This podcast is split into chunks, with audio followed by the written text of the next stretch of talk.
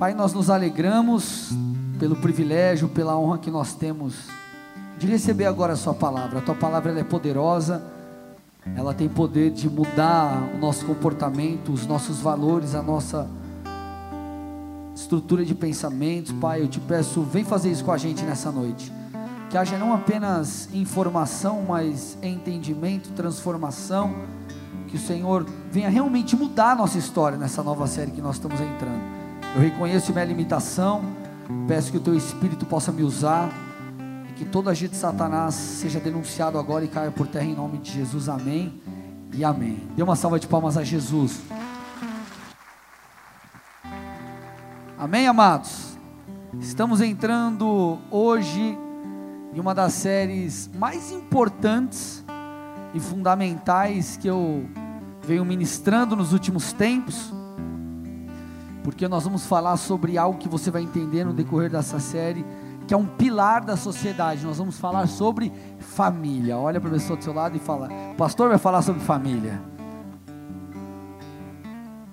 Amém? O que nós falaremos aqui nessa série é crucial para o nosso futuro, individualmente falando, mas também para o futuro daqueles que estão ao nosso redor, inclusive, meus irmãos, você vai entender hoje isso, para o futuro da nossa nação. A gente vai resgatar alguns valores familiares, nós vamos alinhar a nossa vida aqui com as Escrituras, e com certeza você não será mais o mesmo. E escuta o que eu estou dizendo essa é uma das séries mais fundamentais de todas que eu já ministrei nessa igreja. Eu creio nisso de coração realmente, amém?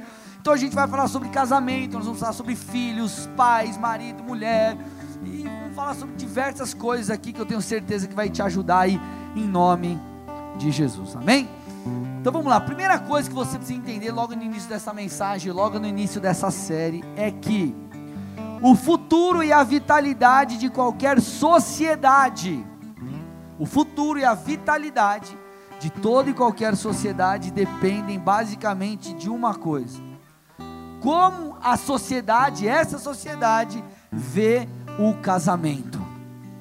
Eu vou repetir: o futuro e a vitalidade de toda e qualquer sociedade dependem de como ela vê o casamento. Meus amados, quando o casamento perde a importância e a família deixa de ser algo admirável, o casamento deixa de ser algo admirável, toda a família se torna disfuncional. Só que muitas vezes nós, olhamos, nós estamos olhando para o nosso umbigo, ou para a nossa casa, ou só para o nosso lar, e nós nos esquecemos que se essa disfunção multiplicada por todas as famílias de uma cidade, por exemplo, afeta todo aquele município como um todo, afeta toda uma nação, afeta toda uma, uma cultura.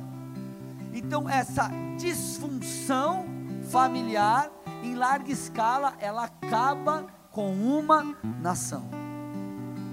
É isso que eu quero que você entenda. O meu intuito aqui é não só te trazer coisas práticas e ensinos para que nós possamos alinhar a nossa conduta, o nosso comportamento, a nossa família, a nossa casa, o nosso lar com as Escrituras, mas que nós também possamos entender a profundidade do que é a família no quesito social e a responsabilidade que nós temos enquanto pais, enquanto filhos, enquanto maridos e esposas. Agora, da mesma forma que essa disfunção traz um caos social, o oposto também é verdadeiro, porque famílias fortes geram nações fortes. Repete comigo: famílias fortes geram nações fortes. Vamos lá, gente. Todos nós aqui temos uma sede, um anseio por ver, por exemplo, a nossa cidade, nosso estado, nossa nação, enfim, o mundo vivendo debaixo de uma cultura mais reta, mais íntegra, sim ou não? mais justa, todos nós temos esse anseio. Nós nos alegramos quando nós vemos padrões, por exemplo, morais ou padrões espirituais ganhando corpo, ganhando vida e sendo restaurados. Como é bom quando você vê uma família que estava toda destruída, é, é não só o casamento ali voltando a, a, a ficar sólido, mas os valores sendo retomados naquela família. Como isso é bom. Agora, falando em larga escala, falando isso numa questão de, de, de nação, por exemplo, a resposta para a transformação de uma nação talvez esteja na família. A transformação de uma cultura, eu creio nisso, ela está intimamente ligada com a restauração dos valores familiares, a restauração dos padrões bíblicos no que diz respeito à família, gente, porque família e cultura estão intimamente ligadas, uma afeta a outra diretamente falando. Daqui a pouco, eu preciso que você preste muita atenção, que aqui eu vou dar muita informação, eu vou trazer alguns contextos históricos aqui, e eu preciso que você se conecte, para que você não perca, de fato, ali a, a, o que a gente está tentando construir aqui. Então, amados, família e cultura estão ligadas, uma afeta a outra diretamente, por isso que nós precisamos que o nosso lar tema a Deus. Não só porque, puxa, poxa, eu vou ter um relacionamento legal com a minha, com, com a minha esposa, os meus filhos vão caminhar debaixo do propósito do Senhor, não só por isso, mas porque uma família alinhada com princípios bíblicos, casais que se amam, filhos é, é, é, guiados ou orientados debaixo de padrões bíblicos afetarão a sociedade como um todo como um todo, porque querido, nós, enquanto seres humanos, somos seres influenciáveis. Quanta gente você não viu e talvez, infelizmente, você seja essa pessoa que chegou lá no trabalho ou conheceu algum amigo, ele começou a te é, incentivar a fazer algo errado, errado, errado, errado, e quando você viu, estava fazendo coisas que talvez você nunca imaginou que faria. Por quê? Porque nós somos influenciáveis. Por isso que nós temos que ser, meus amados, de verdade, eu creio de todo o meu coração, a resposta para um mundo deturpado é a igreja de Cristo. Agora, para que a igreja de Cristo avance nesse quesito e influência, nós precisamos ter famílias fortes, porque o que respalda o nosso ministério é a família, o que respalda é a nossa família. Por exemplo, imagina eu, vou fazer 33 ano que vem, imagina eu 85 eu estou lá com 85 anos, você vai olhar para a minha vida, talvez meu ministério, o que, que você vai analisar, independente de qualquer coisa? Não é se, ó, quantas pessoas o pastor André, Deus usou ele para curar. Você vai olhar basicamente, vai me respaldar, é se eu fui íntegro, sim ou não? Você vai olhar e vai falar: puxa vida, esse homem sempre foi um homem reto, marido de uma só mulher, seus filhos foram criados debaixo dos mandamentos do Senhor, é uma família estável, ponto, é isso que você vai avaliar. Porque é isso, meu irmão e minha irmã, que traz uma influência poderosa no meio das pessoas.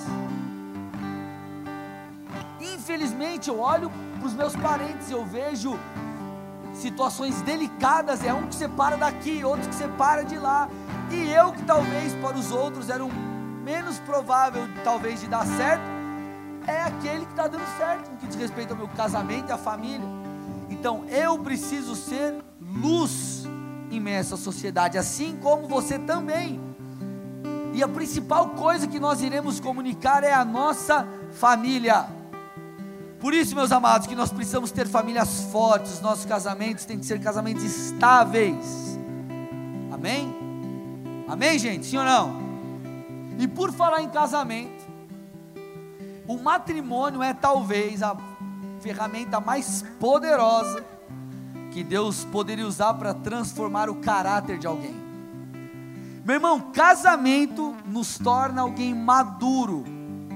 Casamento é, é assim, é, é a grande ferramenta de Deus, como diz o meu pastor, é arte de Deus, o casamento é arte de Deus para transformar meninos em homens. Procura algum homem perto de você e fala assim: o casamento é a arte de Deus de transformar meninos em homens. Gente, olha isso aqui. Sabe o que Martinho Lutero falou? Olha a frase desse reformador. Ele falou assim: Um ano de casamento me santificou mais do que dez anos de monastério. Um ano de casamento me santificou mais do que dez anos de monastério. Gente, vamos lá. Por que o matrimônio é tão poderoso na transformação do caráter?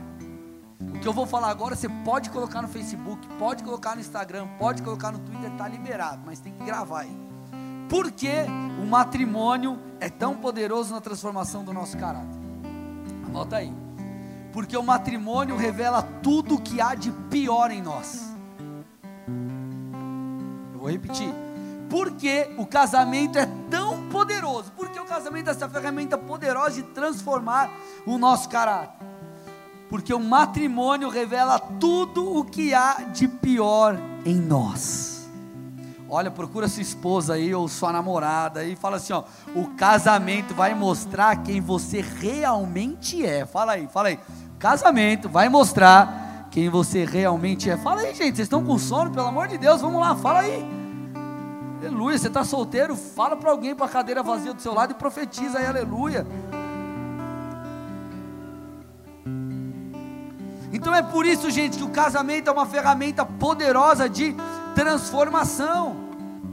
Gente, o casamento muda a nossa maneira de pensar, ajusta as nossas prioridades, muda o nosso comportamento. Porque o casamento ele vai te forçar, presta atenção aqui, gente. Por isso que quem, desculpa, é frango, não quer casar. Frango não quer casar. Mas quem é homem de verdade, o cara fala, eu vou casar porque eu vou aumentar o tranco. Porque casamento, gente, casamento faz o que? Te leva a exercer a confiança. Casamento te leva a exercer a sinceridade, a paciência, gente. Quem aqui tem uma esposa e você está liberado para levantar a mão agora? Você vai para o culto. Você tem que sair 15 para 7, por exemplo, no domingo você chegar às 7 horas. Tua esposa começa a se trocar tipo 3 e meia e você sai atrasado de casa. Aí você fica, santo Deus. E eu, para mim, 7 horas é tipo 5 para 7. Quem é igual eu assim? Tipo 5 para 7. Eu, gente, eu fico doido, preciso exercer minha paciência, eu tenho que respirar. Aleluia. Então você tem que exercer a paciência, exercer a sinceridade, a fidelidade. O casamento ele transforma o nosso comportamento, e sabe o que ele faz? Ele empurra de dentro de você o egoísmo. Então o casamento ele começa a dar uma bica e fala, cara, deixa de ser egoísta, deixa de ser mesquinho. Então ele vai transformando, moldando o teu caráter, te lapidando. Por isso que Satanás, esse é um dos motivos pelos quais Satanás quer destruir os casamentos. Por isso que o casamento, infelizmente, eu vou falar sobre isso, tem se tornado algo tão banal na nossa sociedade e no mundo em que vivemos. Porque o casamento é a arte de Deus em te amadurecer. Daqui a pouco eu vou trazer um dado aqui que você vai ficar espantado. Então, o matrimônio ele nos conduz à maturidade, ele faz alguém, eu, é, faz eu e você alguém melhor. Então, Satanás ele quer destruir o casamento, ele quer arrebentar com a família e ele quer quebrar a beleza da intimidade sexual reservada para o casamento. E por falar nisso, Lutero ele ele diz que a, o sexo, a relação sexual, envolvia basicamente três coisas: envolvia prazer, envolvia procriação, e tem uns irmãos que gostam de procriar, multiplicar, né? Aleluia, tem uns que é cinco, é seis, você fala, eita, aleluia. Então, prazer, procriação, porém, é algo desfrutado em uma unidade familiar permanente, ou seja, no casamento. E é óbvio, meus irmãos, não só para Lutero, mas na palavra de Deus, o sexo, a atividade sexual, a intimidade sexual dentro do casamento é algo sagrado e honrado. Mas fora, e provavelmente eu vou falar sobre isso no próximo culto, no domingo, então já está um spoilerzinho para você não faltar. Fora é pecaminoso e destrutivo. Meus amados, os princípios bíblicos no que diz respeito ao casamento, às questões sexuais que Lutero trouxe. Eu não tenho tempo aqui para falar sobre isso, mas na época em que ele trouxe, foi tão forte e revolucionário que, que impactou é, a Europa e civilizou aquela região. Porém, o que, que aconteceu? Toda essa reforma positiva que Lutero trouxe, inclusive nessa questão, perdurou até os anos 60 quando passou a existir um grande retrocesso, começou a despencar os padrões morais, em virtude de algo que você já deve ter ouvido falar, que é a Revolução Sexual de 1960. Então, gente, vamos lá, vou falar um pouquinho de contexto histórico aqui. A Revolução Sexual de 1960 tem grande parte na degradação do casamento, na degradação, querido, da família. E é importante você entender isso para perceber ou compreender como nós chegamos no estado em que estamos. E que, em, que estado nós estamos, amados? Infelizmente, nos dias de hoje, casar é coisa do passado. Manter-se fiel é motivo de chacota. Ah, você não tem um casinho ou outro, você não dá em cima de uma menina aí, você não olha a menininha passando e você fala, hum, aleluia, né? E guardar-se sexualmente para o casamento chega a ser algo ridicularizado. Então o que aconteceu nessa época aqui, nessa revolução sexual? Aquilo que a palavra de Deus ligava, que era o prazer sexual, desde que houvesse aliança, esse é o padrão bíblico o que a palavra de Deus ligava, foi quebrado por esse movimento. Então, eles separaram o prazer da aliança. Para você ter prazer nessas questões, você não precisa ter aliança. Agora, meus amados, se você parar para estudar a história, você vai ver o quão prejudicial é isso. Isso foi prejudicial para a época, isso continua sendo prejudicial. Por quê? Sabe o que isso gerou? A transformação de homens em meninos que não têm responsabilidade alguma com as mulheres que amam ou com os filhos gerados dessas relações. O cara só quer saber de ter prazer e ele não tem compromisso nenhum com a pessoa que ele se relaciona, não há aliança. Não há ligação com talvez o filho gerado dessa relação descompromissada. Então nós vimos o que a partir daquela da, desse movimento? Mães solteiras, donas de casa sem estrutura alguma para criar seus filhos e toda uma disfunção, por quê? Porque, por exemplo, o menino não tinha a figura do pai próximo, e se você parar para avaliar, a figura do pai faz muita diferença na criação de uma criança. Então tudo isso trouxe o que, gente? A banalização do casamento. E o que mais isso trouxe? Gente, pessoas instáveis. A indústria do aborto cresce, cresce, cresce. Tem um monte de gente que fala por aí: não, não dá nada. Você faz um procedimento, é seguro. Seguro que nada arrebenta a pessoa, deixa marcas profundas. E só o Senhor para curar essas pessoas. Querido, houve um aumento da delinquência. Filhos criados sem uma família, eh, eh, uma estrutura familiar adequada. Crianças que crescem cheias de deficiências emocionais e no seu caráter. Sem falar que, gente, olha esse dado aqui. Sem falar que pesquisas apontam que em pouco mais de 30 anos, talvez entre 30 e 40 anos, o percentual de pessoas com distúrbios depressivos subiu de 3 para 30% na população americana, foi o berço dessa revolução sexual. De 3 para 30. Será que não tem ligação? A banalização, querido, da família e do casamento, inclusive faz com que a figura paterna seja inexistente, ou quando ela é presente, é muito fraca a sua presença. Não há relação, não há proximidade suficiente para, talvez, para a criação daquela criança. E amados, olha esse dado aqui, eu não sei se você sabia, mas uma pesquisa de não muito, não muito tempo atrás denunciou que os homens no Brasil, homens aonde? Brasil, estão chegando na fase adulta, mentalmente falando, de, de comportamento, apenas aos 45 anos de idade. Por quê? Porque é um monte de gente, desculpa o termo, quer sair por aí deitando com todo mundo, não tem aliança com ninguém, não tem compromisso com a criança que talvez é gerada, e é um monte de gente, um monte de criança de barba. Olha para o irmão do seu lado e fala assim: Você é uma criança de barba? Pergunta para ele aí.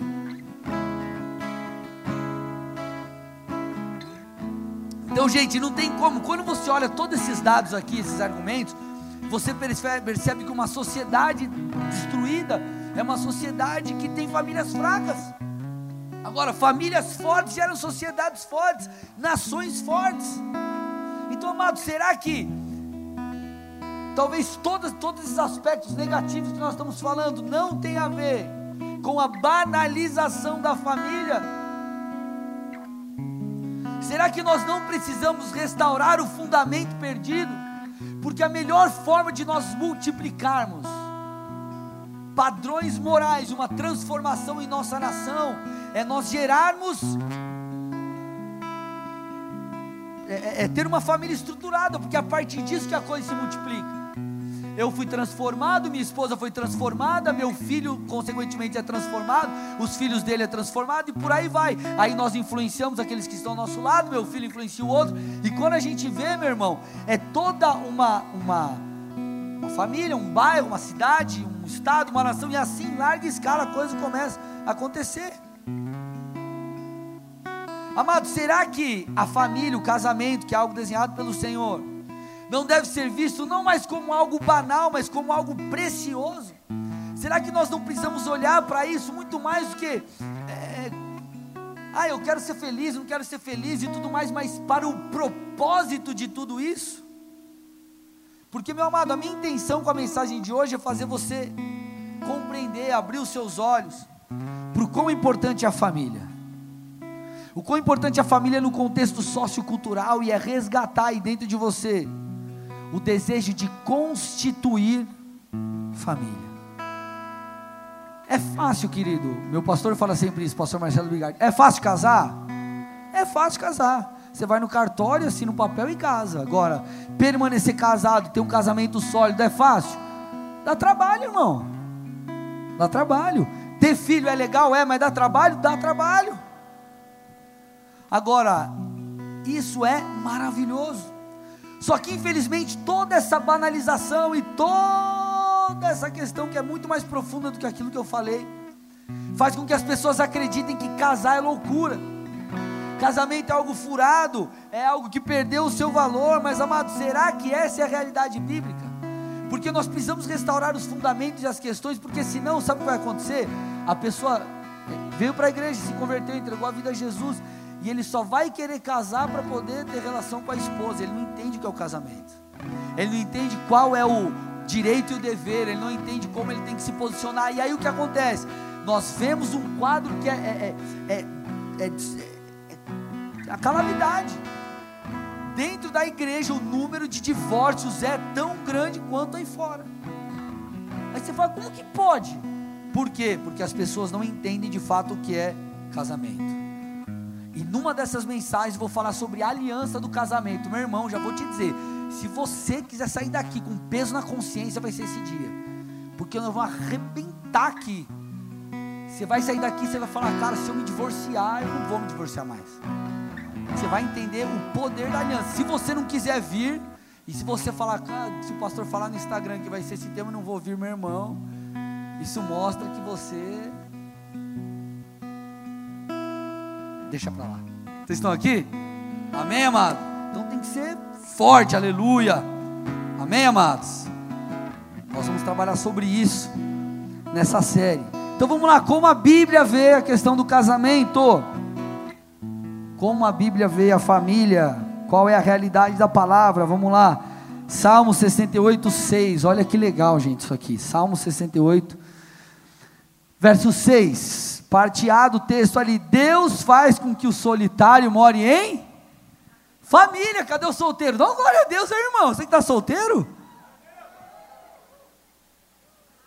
Ô irmão, essa é a hora que você tem que dar um glória, que aí sabe o que vai acontecer?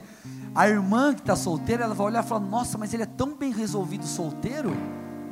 Então, né? Porque você tem que ser bem resolvido solteiro. Não acha que você vai arrumar uma namorada, uma esposa, vai duplicar os seus problemas, é verdade. Então não acha que ela vai trazer solução para a sua vida. Você tem que ser feliz solteiro já, amém, amados? Brincadeiras à parte, na verdade não é brincadeira, é verdade. Amém? Então olha lá, o texto está falando, põe para mim lá. Deus faz com que o solitário more em família. Uau, gente, esse texto é incrível. Solitário viva em família. Então o que esse texto está nos mostrando? Que constituir família é bom.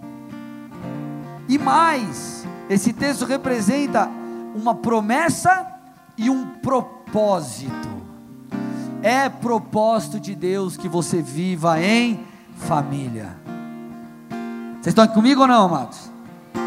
Gênesis 2,18, olha que interessante. Após Deus criar todas as coisas e ter visto que tudo aquilo que Ele havia criado era bom, olha o que ele diz: Não é bom que o homem esteja só, far-lhe-ei uma auxiliadora que lhe seja idônea. Gente, por que Deus arrumaria uma mulher para um homem? Ah, porque ele não vive sem a gente, né?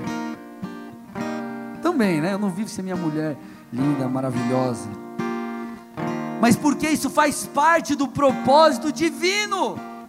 Querido, é um propósito divino que você não esteja só solteiro. Olha que bênção. Cara, Deus está falando com você aí, aleluia. Agora, por que, que eu quero que você grave isso aí dentro? Porque eu quero que você valorize ou volte a valorizar a família. Eu quero que você entenda o quão poderoso é a influência que você pode e deve exercer através da sua família. E família, gente, vai muito mais do que a questão emocional. Hoje as pessoas se divorciam por causa da falta de química. Ah, não dá liga mais. Ah, eu não amo mais. Ah, não dá, não dá, não dá mais. E as pessoas simplesmente se divorciam por causa disso. Com base nisso se separam. Só que, gente, casamento é mais do que da liga. Casamento é mais do que da química. Casamento é viver, fala sobre viver por um propósito. Porque, gente, vamos lá, Deus não trata só com indivíduos. Deus trata com a família. Presta atenção nisso. Quando você vai para a escritura, Deus não trata só com indivíduos. A salvação é individual, enfim, tem todas as coisas são particularidades, coisas individuais. Porém, Deus trata com famílias. Eu vou te mostrar isso. Quando Deus chama Abraão, faz uma aliança com esse camarada. Olha o que a Bíblia diz. Essa aliança não envolve só ele, envolve a sua família. Diz assim o texto, Gênesis 12, 1 a 3. Ora, disse o Senhor a Abraão: Sai da tua terra da tua parentela e da casa do teu pai, e vá para a terra que te mostrarei. De ti farei uma grande nação, e te abençoarei e te engrandecerei o nome. Se tu uma bênção, abençoarei os que te abençoarem, amaldiçoarei os que te amaldiçoarem. Em ti serão benditas todas as famílias da terra. Deus iria multiplicar Abraão e sua família, e através de sua família, todas as famílias da terra seriam benditas. Gente, se Deus é um Deus que pensa em família, porque nós não valorizamos isso? Porque existem pessoas que pensam somente em si, e aqui está o grande fator de famílias estarem muitas vezes destruturadas e casamentos até dentro da igreja destruídos. Porque as pessoas são egoístas e elas pensam apenas em si, mas eu te digo, o casamento vai destruir isso dentro de você. Vai quebrar dentro de você o orgulho, vai quebrar dentro de você o, o, seu eu, a sua egolatria. Deus vai te arrebentar. Por isso, por isso que tem gente que não quer casar.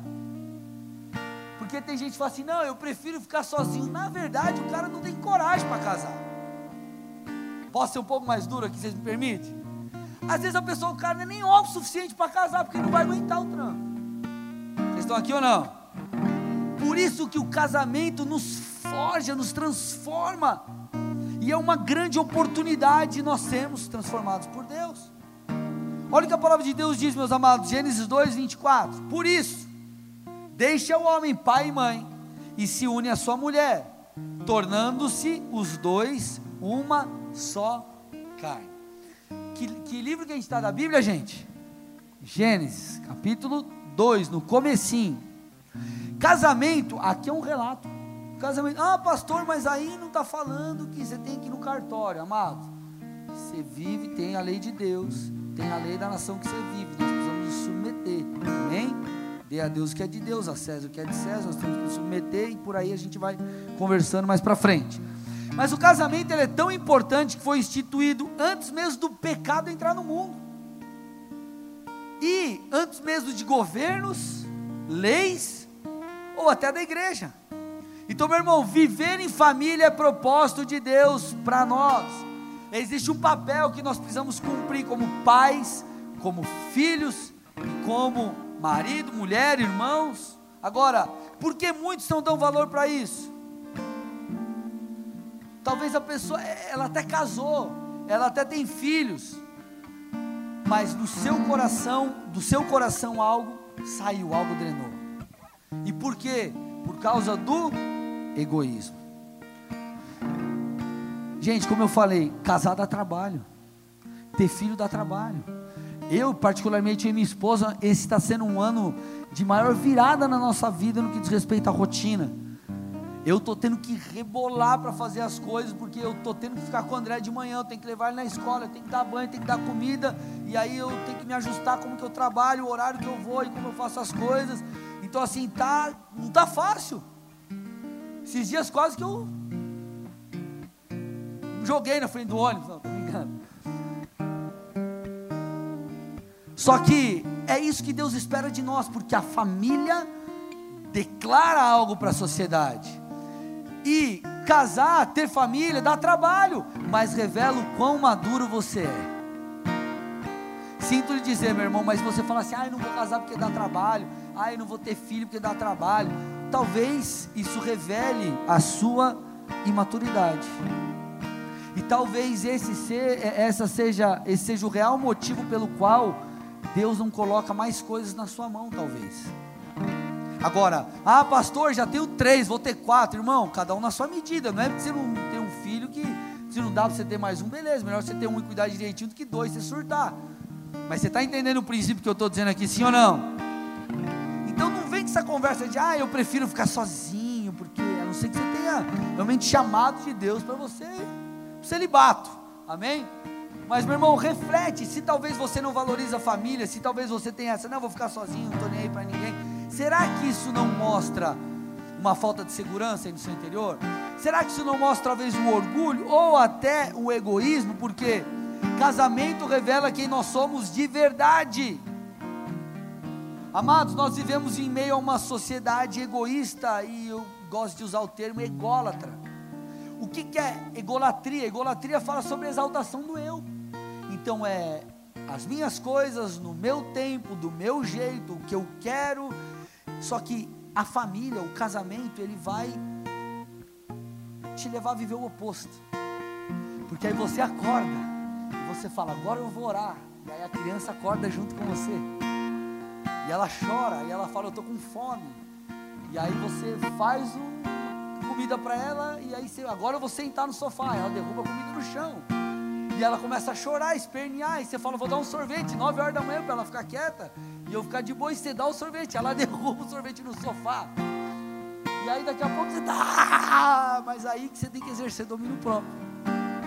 E aí que você ama de verdade, porque o amor tudo sofre, tudo crê, tudo espera, tudo suporta. Esse é o amor bíblico, não é aquele amor de Hollywood. Você acorda, você come uma feijoada de noite, dorme, acorda com aquele. Está um defunto dentro da boca do cara e o cara beija a mulher. Você fala, meu Deus, e não sei o que. Aí tudo suado, aí ele agarra a mulher. Aí você fala, é só em filme. Vocês estão aqui ou não? Olha para o pessoal do seu lado e fala assim: a vida real é diferente de Hollywood. Mas é nisso que nós somos forjados e nisso, querido, que é a beleza do todo. Então a primeira coisa que Deus vai destruir dentro de você quando você vive em família é o egoísmo. Isso não só quando você é casado, é você para com seus pais. Meu pai era aquele camarada que ele acorda cedo e se não tem coisa para fazer, ele quebra para consertar. E aí eu chegava, às vezes trabalhava, às vezes fazia as coisas durante a semana, estudava, trabalhava. E aí eu chegava lá sábado, queria dormir mais um pouco, ele brigava comigo se eu não acordava cedo para ajudar ele a fazer as coisas dele lá. Então eu preciso honrar o meu pai, eu preciso honrar a minha mãe. Eu preciso me esforçar, e isso vai, querido, matar o meu eu. Isso vai me destruir, destruir as questões negativas dentro de mim. O que há de pior em mim vai sair para fora. E é nisso que nós somos transformados. Então, sabe o que eu quero com essa pregação? É, é só a introduçãozinha da série. Que você volte a valorizar, querido, a sua família que você volte a valorizar o tempo com seus pais, que você volte a valorizar o tempo com seus filhos, volte a valorizar o tempo com a sua esposa. Agora, isso não quer dizer, nós temos às vezes aquela questão de ser extremistas. Agora você fala: não, não vou fazer mais nada, eu não vou mais trabalhar, não vou mais no ministério, vou ficar só com a família. Não. Você tem que ser extremo, você tem que ser equilibrado, é o meio termo. Mas o teu coração tem que estar, querido, com os da sua casa. Talvez, meu irmão, o que você precisa é perdoar alguém da sua família.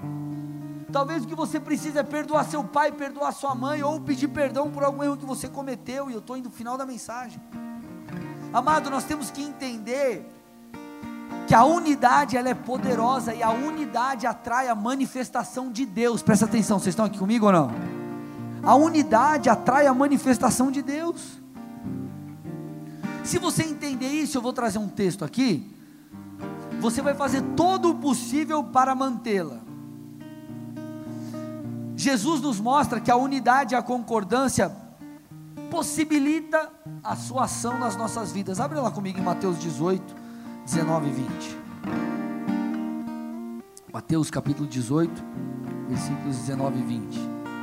Fica legal falar assim, né? O Evangelho de Mateus, capítulo 18, versículos 19 e 20. Muito massa. Olha lá. Em verdade também vos digo que, se dois dentre vós sobre a terra concordarem a respeito de qualquer coisa que porventura pedirem, se eles há concedida por meu Pai que está nos céus. Porque onde dois ou mais, ou melhor, onde dois ou três reunidos em meu nome, estiverem reunidos em meu nome, ali estou no meio deles. Então esse texto fala que a concordância atrai a ação de Deus. Agora, o inverso também é verdadeiro. A Bíblia deixa claro, e esse texto aqui é cabuloso, que eu vou ler agora, mostra que quando, por exemplo, maridão nós aí brigamos com a nossa esposa, algo espiritualmente acontece prejudicial a nós e a nossa casa. Olha lá, 1 Pedro 3,7. Olha que texto suave. Marido, maridos, vós igualmente vivei a vida comum do lar com discernimento, e tendo consideração para com a vossa mulher como parte mais frágil Tratai-a com dignidade, porque sois juntamente herdeiros da mesma graça de vida, para que não se interrompam as vossas orações. Olha o que o texto está falando. O texto está falando que, maridão, por exemplo, aí, ó, se você maltratar a sua esposa, pode trazer algo perigoso para você e para o seu lar. E por que eu digo para o seu lar? Porque você, enquanto homem, é o sacerdote da casa. As orações serão interrompidas. Tu tá Jesus, tá difícil. Estou desempregado, estou passando por isso. Você está clamando, e você ora, você jejua. Só que você trata a mulher igual um cavalo, meu irmão. Tua oração está passando o teto. Vocês estão aqui comigo ou não? Então, tua oração não está produzindo nada que a Bíblia diz, por exemplo, se você tem alguma coisa contra alguém, se acerta com aquela pessoa, depois você traz a sua oferta. O que ele está falando não é que você não tem que ofertar. Ele está falando, cara, se conserta com alguém, se conserta com a pessoa. Nós precisamos entender o poder da unidade, porque Deus não age em um ambiente de desarmonia e discordância. Meu irmão, o pastor Luciano Subirá, ele diz algo muito interessante. Pega essa frase aqui, ou esse trecho aqui do livro dele. No reino de Deus, quando dois se unem, o efeito não é de soma, mas de multiplicação. E aí ele diz: Moisés cantou acerca do exército de Israel. Um deles faria fugir a mil de seus inimigos, mas dois deles faria fugir dez mil.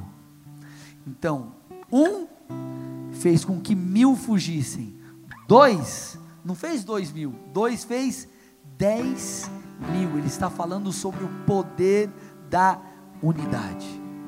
Amados, é, quando você vai lá, por exemplo, para o tabernáculo, é, existia ali a tampa da arca da aliança, tampa, ou propiciatório, dependendo da versão que você estiver usando, tampa ou propiciatório da arca da aliança. E ali era o lugar onde a glória de Deus se manifestava. Só que quando você para para estudar um pouco como aquilo foi feito, você vai ver que aquilo remetia à unidade, é, é, existia um simbolismo de unidade na confecção daquela tampa. Vou ler o texto aqui com vocês. Êxodo 25, 17 a 19, olha o que diz. Faça a tampa da arca, que é o lugar de expiação de ouro puro. Deve medir 1,15 metros de comprimento e 67,5 centímetros de largura.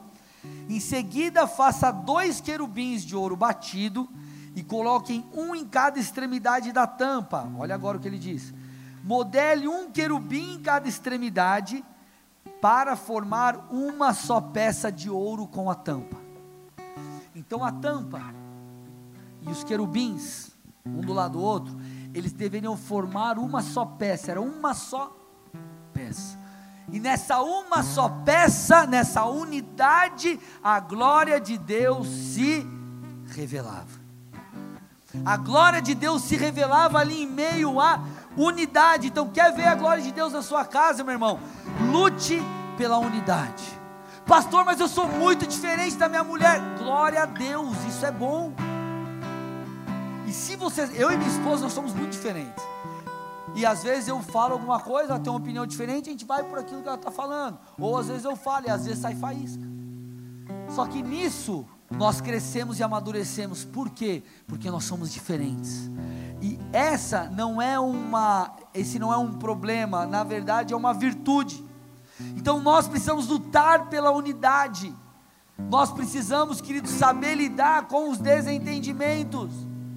E preservar a unidade não significa que você nunca vai se desentender. Você nunca vai discutir com a sua esposa. Mas isso significa que você vai dar manutenção devida para cada momento que você estiver vivendo dentro do seu lar, ou a manutenção devida para cada desentendimento que você tiver.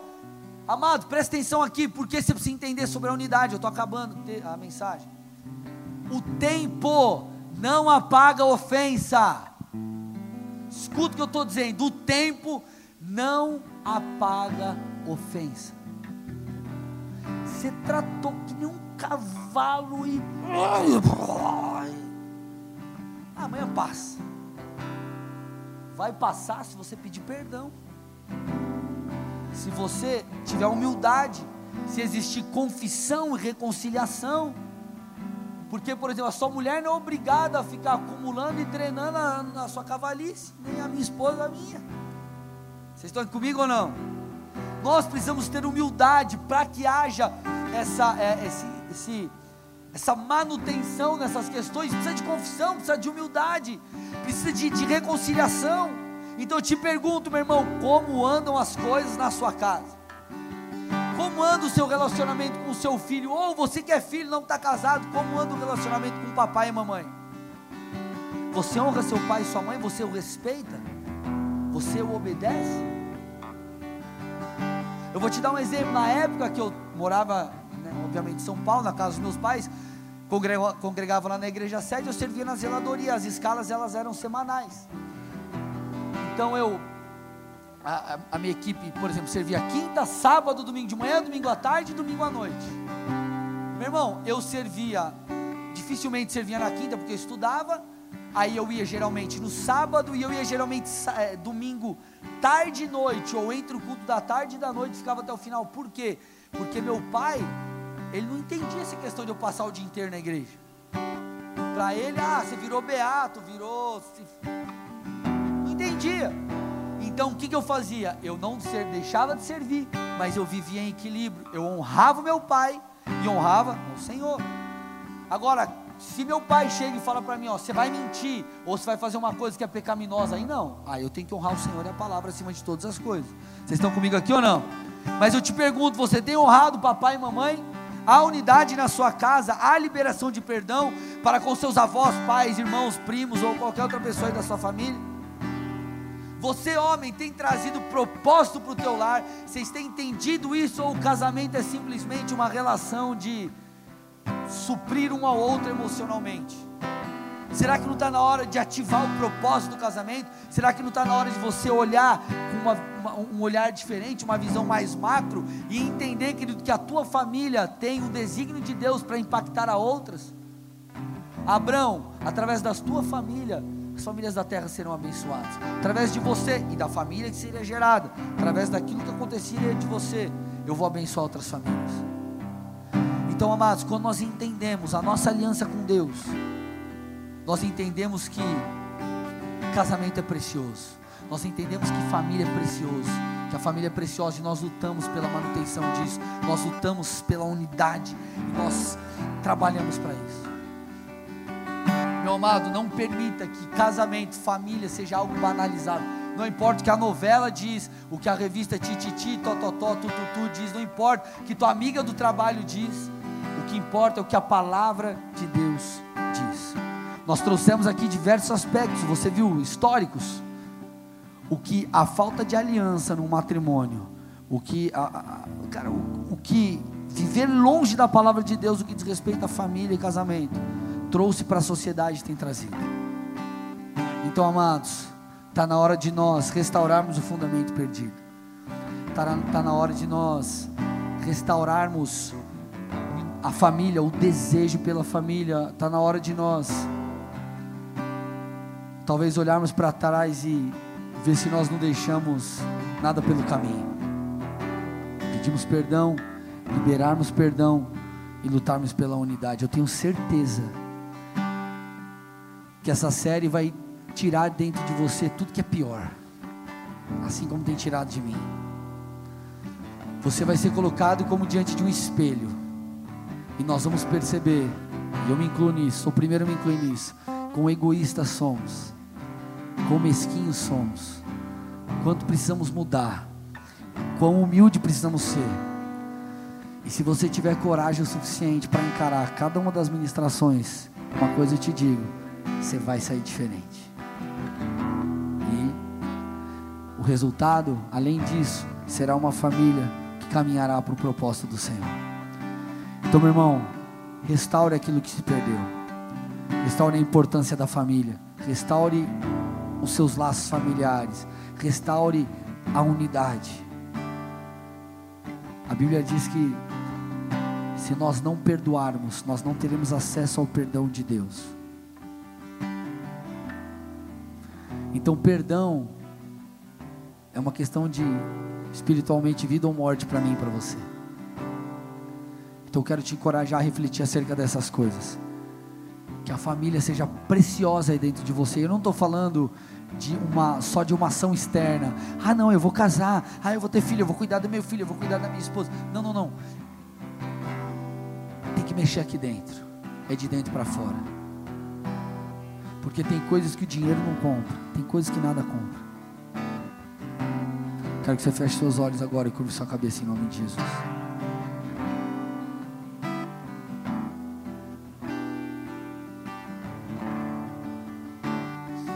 Nós estamos falando sobre família. E agora eu quero falar com você acerca da família de Deus. Nós eu, particularmente, tive um encontro com o Senhor no ano de 2003. E esse encontro me permitiu perceber ou experimentar que Deus ele é de fato de verdade e assim passar a fazer parte dessa família de Deus, porque eu e você nós somos criação de Deus, nós somos criaturas, porém nós nos tornamos filhos quando nós reconhecemos o sacrifício de Jesus e assim passamos a fazer parte da família de Deus, querido. Quando você entrega a sua vida a Jesus, passa a segui-lo e mergulha nesse rio, a tua vida ela não é mais a mesma. Todos os nossos vazios são preenchidos, teremos lutas e dificuldades com certeza, mas a nossa vida não permanece mais a mesma. Como que você sabe disso, pastor? Eu sei porque eu vivi, eu tenho vivido. Então eu quero te dar a oportunidade agora, não de você se tornar alguém religioso, simplesmente, ou de você agora eh, ter uma carteirinha da Igreja Bola de Neve, se tornar um membro, não, mas de você ter um encontro real com Jesus Cristo.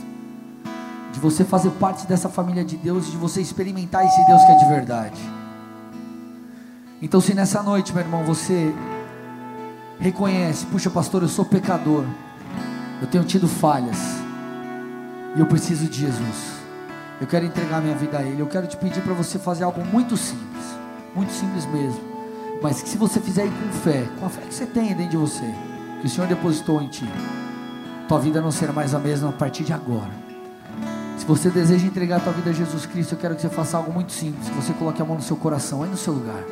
Todos de olhos fechados, cabeça baixa. Coloque a mão no seu coração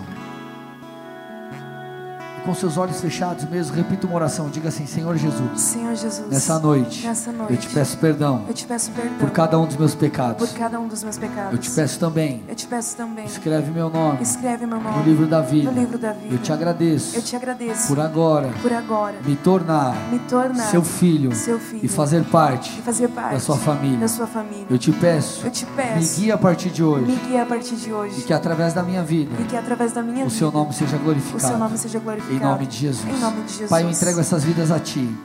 Em resposta a essa oração, Deus, visita-os, toca-os, que eles tenham uma experiência com Deus que é de verdade, com Deus que não é de mentira.